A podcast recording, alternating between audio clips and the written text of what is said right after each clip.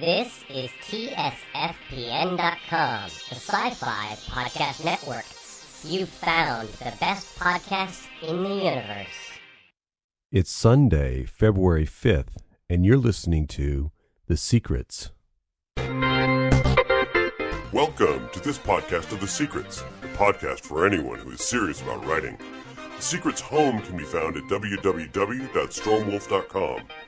For the next 15 minutes, we'll talk about writing and how to get you even closer to seeing your name on the spine of a book.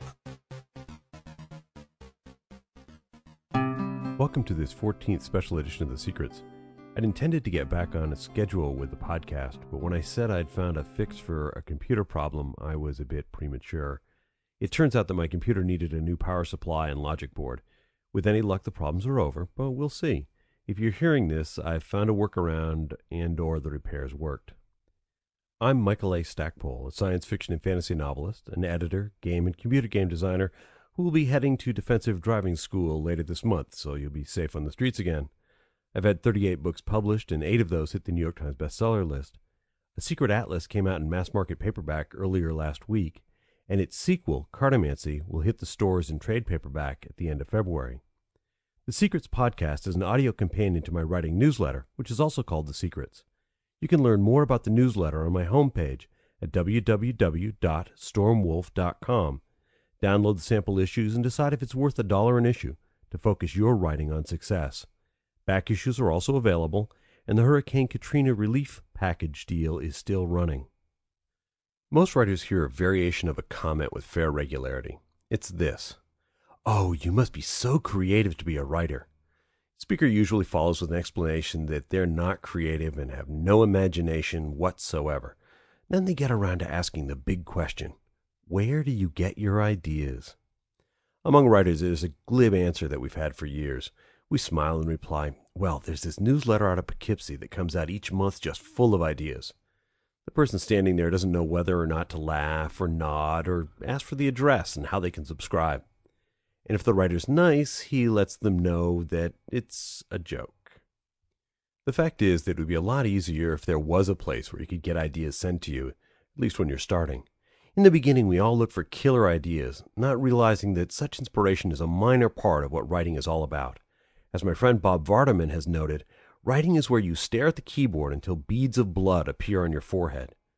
It's quite true. The hard work is not in finding the ideas, but in figuring out what to do with them once you have them. These are two aspects of things I want to cover in this podcast where ideas come from and how you can take anything and make multiple variations out of it. In doing this, I'll give away some ideas and you're free to use them.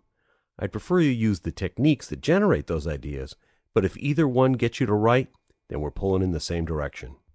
First, though, I have to deal with another question that writers get all the time. People ask, Aren't you afraid of running out of ideas? Absolutely not. Once you start writing, you end up having so many ideas that you'll never be able to use them all. One of the saddest things, in fact, is to come up with a great idea for a story that you're not good enough to pull off.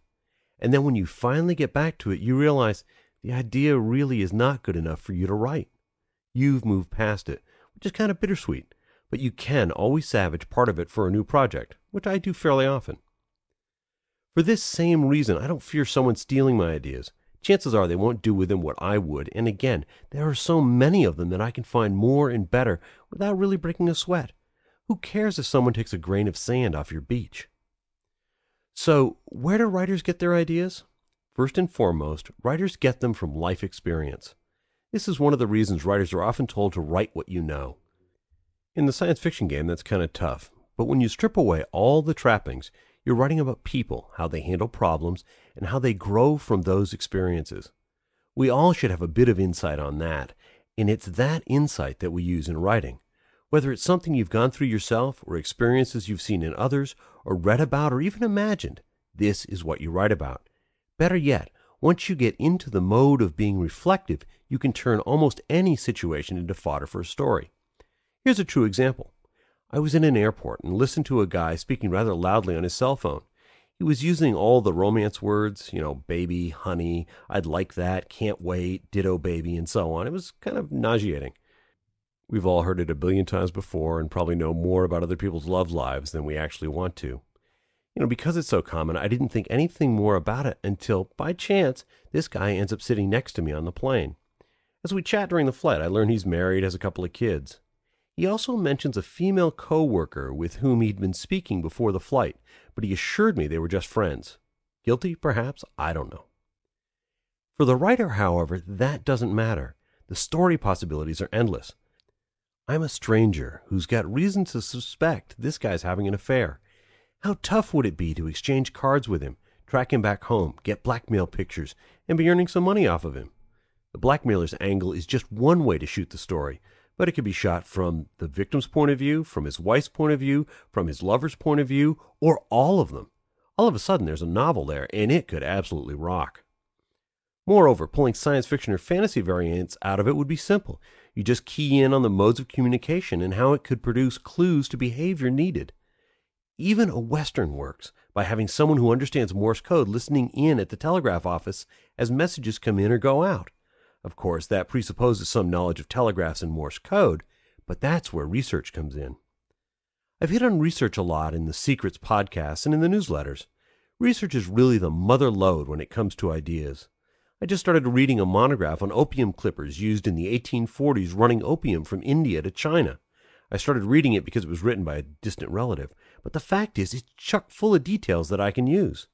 At the base bottom line, it talks about how fast the ships were and rivalries among ships and captains and shipping companies and nations.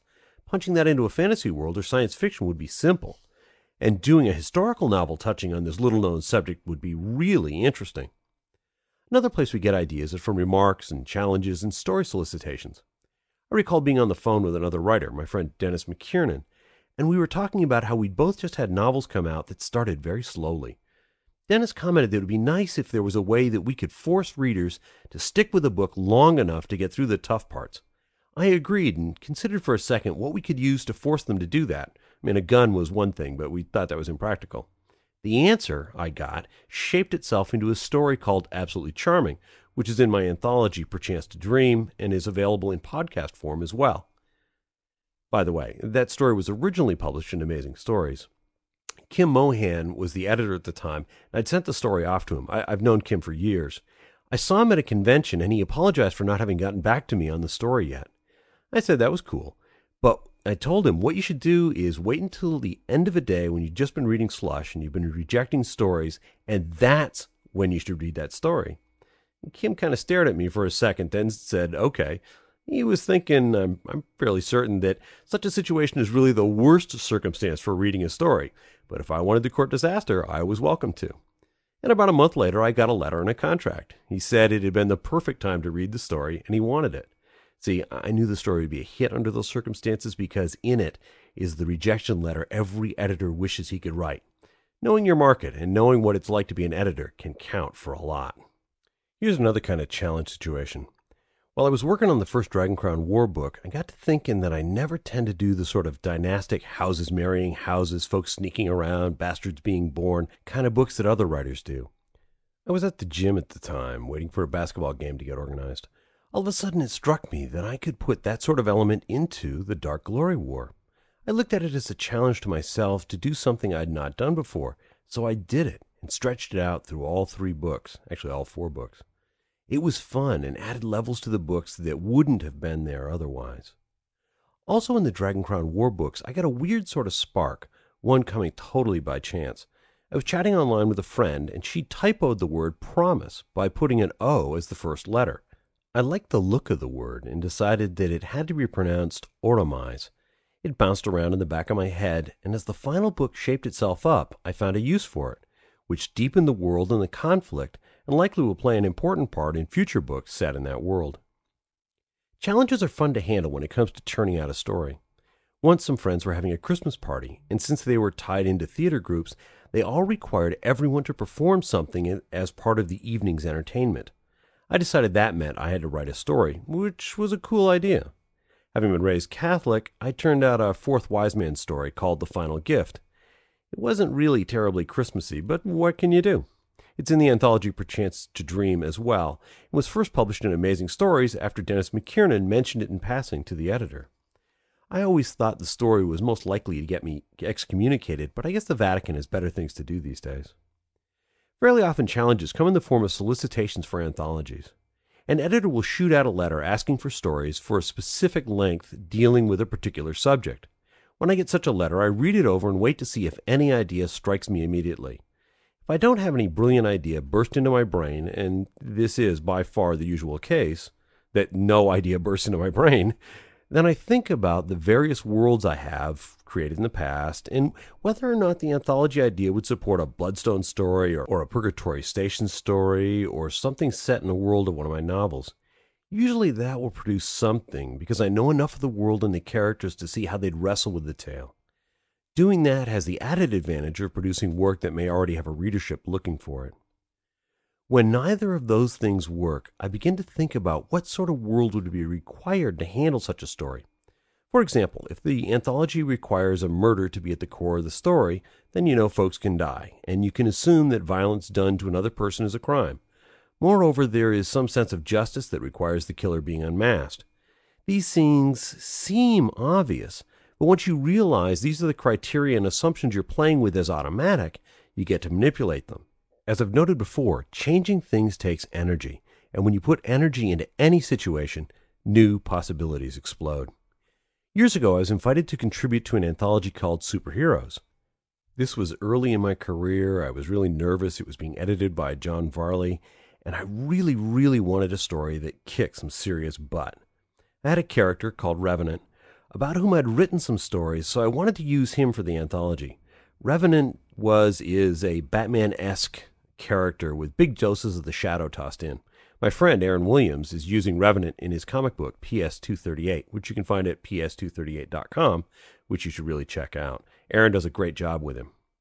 When I was writing the anthology story, however, I was not doing a great job. I wrote one story, but it was definitely a C minus. A second story was maybe a C plus. Neither was good enough. Revenant stories had to be dark and nasty. He had to work alone. The tone had to be grim.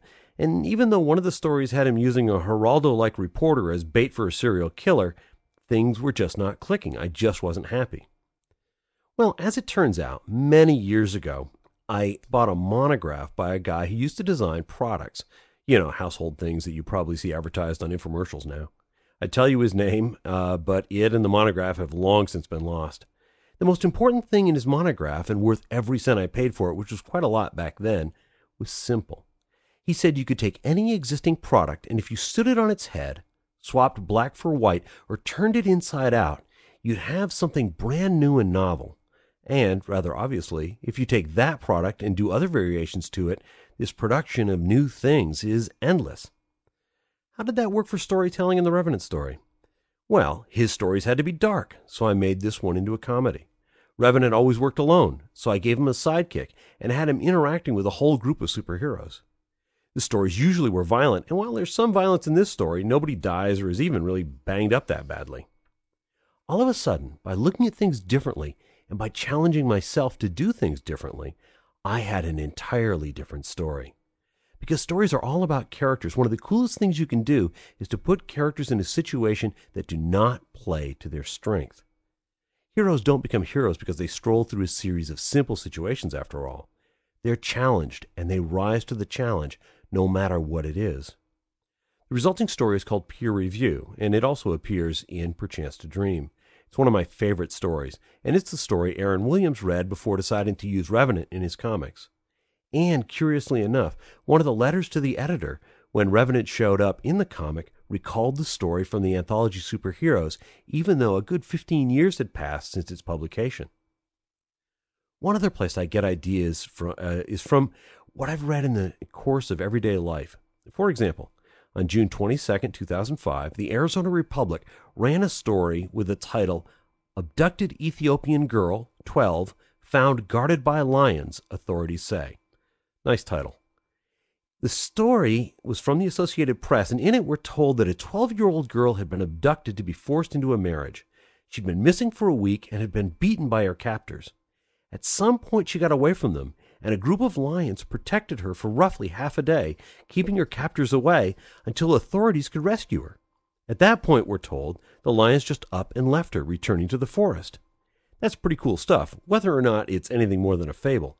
Obviously, this story could be transla- transplanted almost word for word, into a fantasy or science fiction story.